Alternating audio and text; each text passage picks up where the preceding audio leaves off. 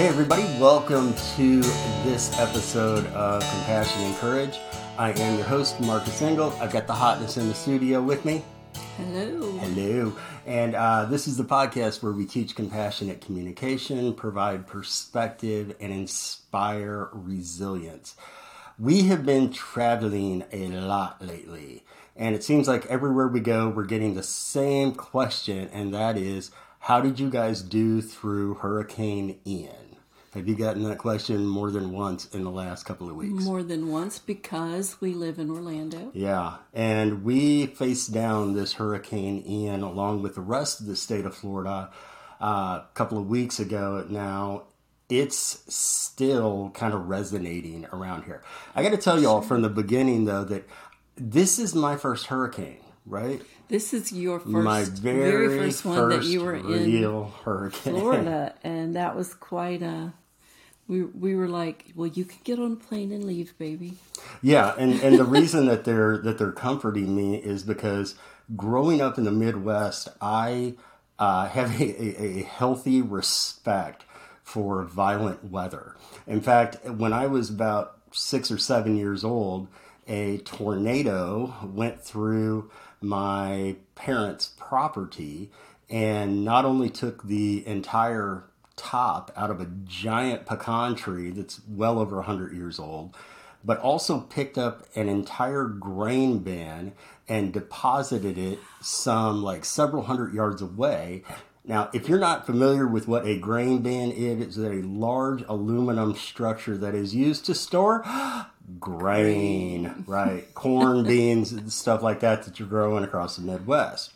And that Wow. wrecked grain bin still sits along the road as a reminder of the power of tornadoes, of the power Wow. of Midwestern storms I'm much more frightened in general of tornadoes. than of hurricanes. Just growing up in Central Florida, because uh, you know, being away from the the coast, I'm much more frightened of tornadoes because you don't get four days or a week of a warning.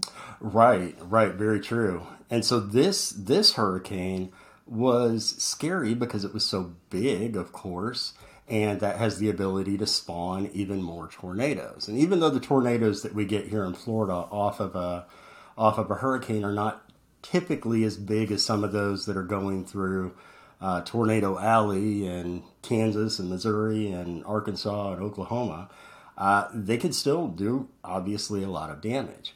Now, being unfamiliar with a hurricane, I got to say, we've been in Florida for 15 years. I've been in Florida for 15 years now. People say, well, there have been hurricanes in the last 15 years. Very true. But I've never been home for one. I've always been out on the road and uh, watching these things on TV from afar. And sometimes you were home, sometimes you were with me. But whenever you were back here, then I spent the time worrying about you and the family. Correct. This time we decided to all just hunker down here. Uh, our family, we brought in our uh, daughter and our son-in-law and three grandkids, and and we hunkered down for. Oh my gosh! Did it end up being about ten days Well, overall? didn't. We started a couple days before the hurricane. Sure, prep is always smart. You know, we expected it to just be a few days. Yeah, we expected it would just be a couple of days. Um, and, you know, you take a couple days to get your prep ready. Again, we're in Central Florida, which is definitely not where you get the worst of anything, but you do the things. You get the water, you get, you know, you, You get your food. you, get, your some- food. yeah. You don't put too much in the refrigerator in case you lose power, which often happens here. Something like losing power. Um, so we all thought, okay, well, we'll just prep and we'll stay together, and you know, we'll we'll just be together for a few days. Yeah. That's what we thought. Didn't happen. Didn't happen. The, we had no damage during the actual storm. When it came through, it was a lot calmer than I was actually thinking. Now, this is to say nothing of our poor friends down in Fort Myers and Sanibel, um, those people, Naples area, that have just gotten absolutely destroyed. Um, our hearts go out to you. Our hearts go out to the entire community down there from what we hear, the devastation is just unfathomable, even weeks later now. But we didn't have it that bad here. So our experience by the time this hurricane hit Orlando, I believe it was down to a, a category one. It was a one. Which can still do some damage. But when it came in, I was expecting to hear thunder and booming lightning and screaming winds for 12 hours straight. I was expecting to hear wailing of winds that would be so loud that I had a pair of uh, uh, the the ear protection for firearms that I was prepared to wear for hours on end, so that screaming wind didn't drive me crazy. Guess what? It didn't scream, and the thunder was pretty minimal too. Is part of that because you were sleeping? Oh, that could have been, but if you did sleep through the worst. I did it. sleep through the worst of it, which should also tell you something that I had been, uh, you know, considerably worried about something that did not happen. You know, one of my favorite lines from Mark Twain is when he says, I'm an old man and I've known many worries, most of which never happened. And that's how I felt after this hurricane went through, that the things that we had feared did not happen in Orlando, in, in Orlando. Florida. Right. But then there's a chapter two. There is a chapter two. Now, I will say through through the the worst of it, my son-in-law and I were up outside, you know, at 3 a.m. with the doors open, listening, taking video because we, we knew we were safe to do so from a very safe place. And, So she's trying to I'm a shame Floridian. me. No, no, no, She's no, trying to shame me for uh, going to sleep and not stepping out into a natural disaster I, am just hurricane. saying, as a Floridian, it's it's always just kind of breathtaking to see what Mother Nature can do. Sure. And then the next morning, Um, But the we next woke up morning, and really saw what Mother Nature can do. that was when um, that's when we experienced our part of what Ian did to us and our neighborhood. we live in a very typical suburban Orlando neighborhood. And when we looked out the front door the next morning, there are people kayaking and paddleboarding and canoeing down our street 10 feet away from our front door. This Yep. is not something that we have ever witnessed in my 15 years of living here. Don't think it's something you've ever witnessed in an entire lifetime of being here, nor did your mom, who's been here for even longer. Correct. This was a This was brand new unprecedented. un unspeakable. Somebody uh, on our next door app wrote, "Well, we woke up in Venice this morning. Ah, yeah. Um, yeah. we woke up in a neighborhood that was suddenly, you know, civilization was a mile or two away, but we were completely marooned, islanders. We Yeah. were Gilligan. I don't know what what it was. Well, we were lucky because we never lost power. Our home did not flood. We had no damage. We had no physical injuries to anyone in our family.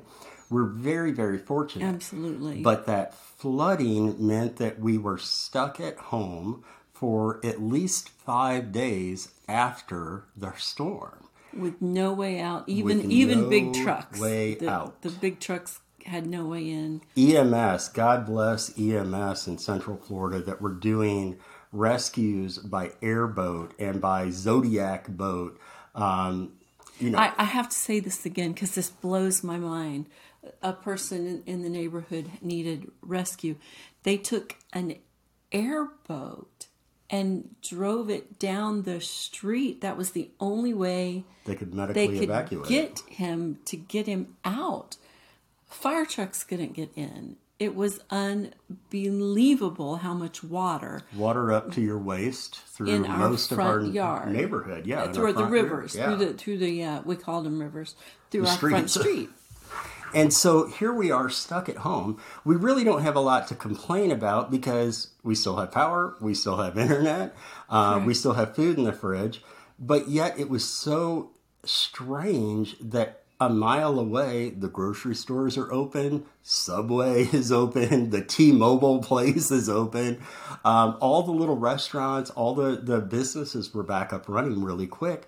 But we could not get to them. It was a it was a very interesting uh, predicament, and we feel.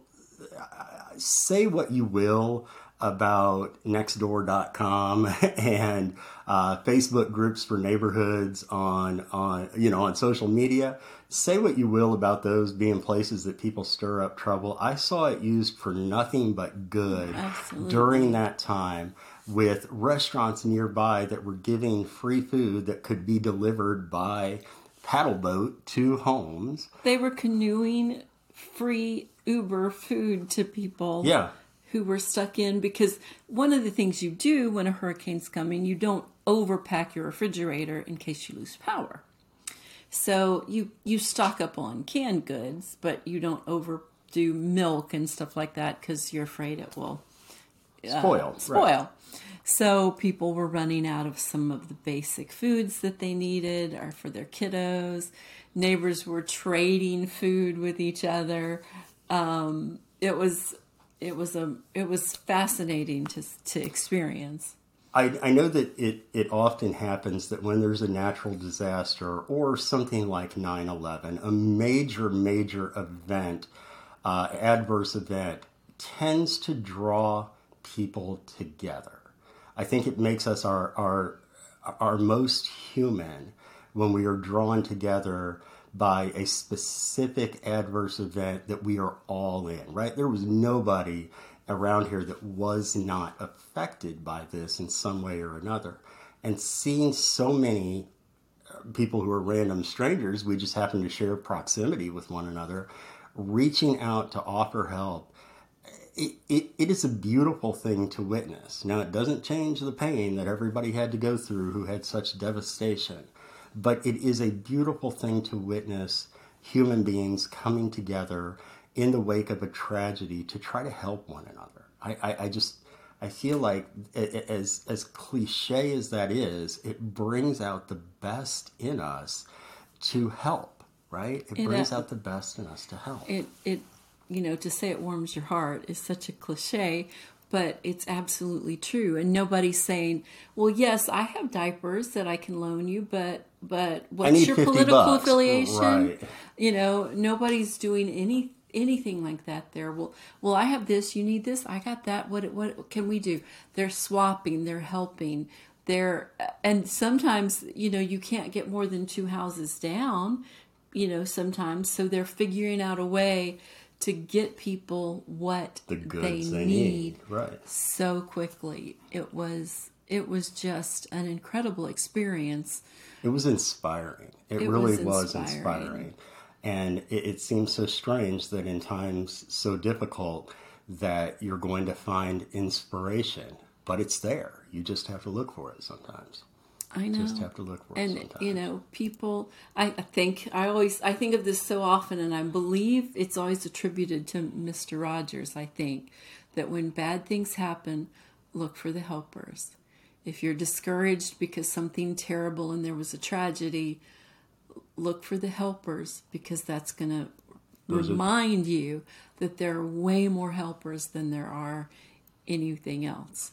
And um, seeing it in action in such a bizarre situation, uh, we feel very fortunate. And I know even now in the places that are truly devastated, there are so many people coming in to help and will continue to do that while they continue to need so much help.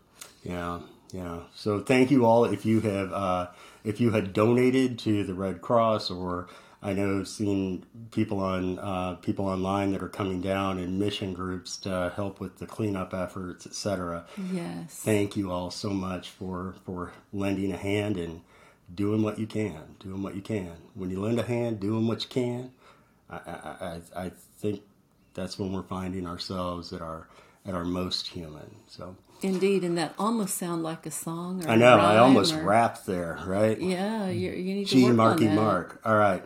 Well, thank you all so much for joining us for this episode of Compassion and Courage Conversations in Healthcare. Uh, and thank you to everyone who has reached out to ask if we are okay in the wake of this hurricane. We are fine. Uh, please send your good wishes and uh, maybe your donations to further south in Florida.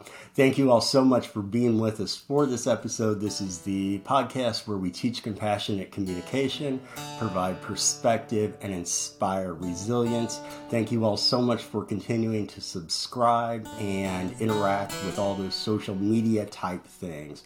We appreciate you, and we will see you next time on the CNC podcast.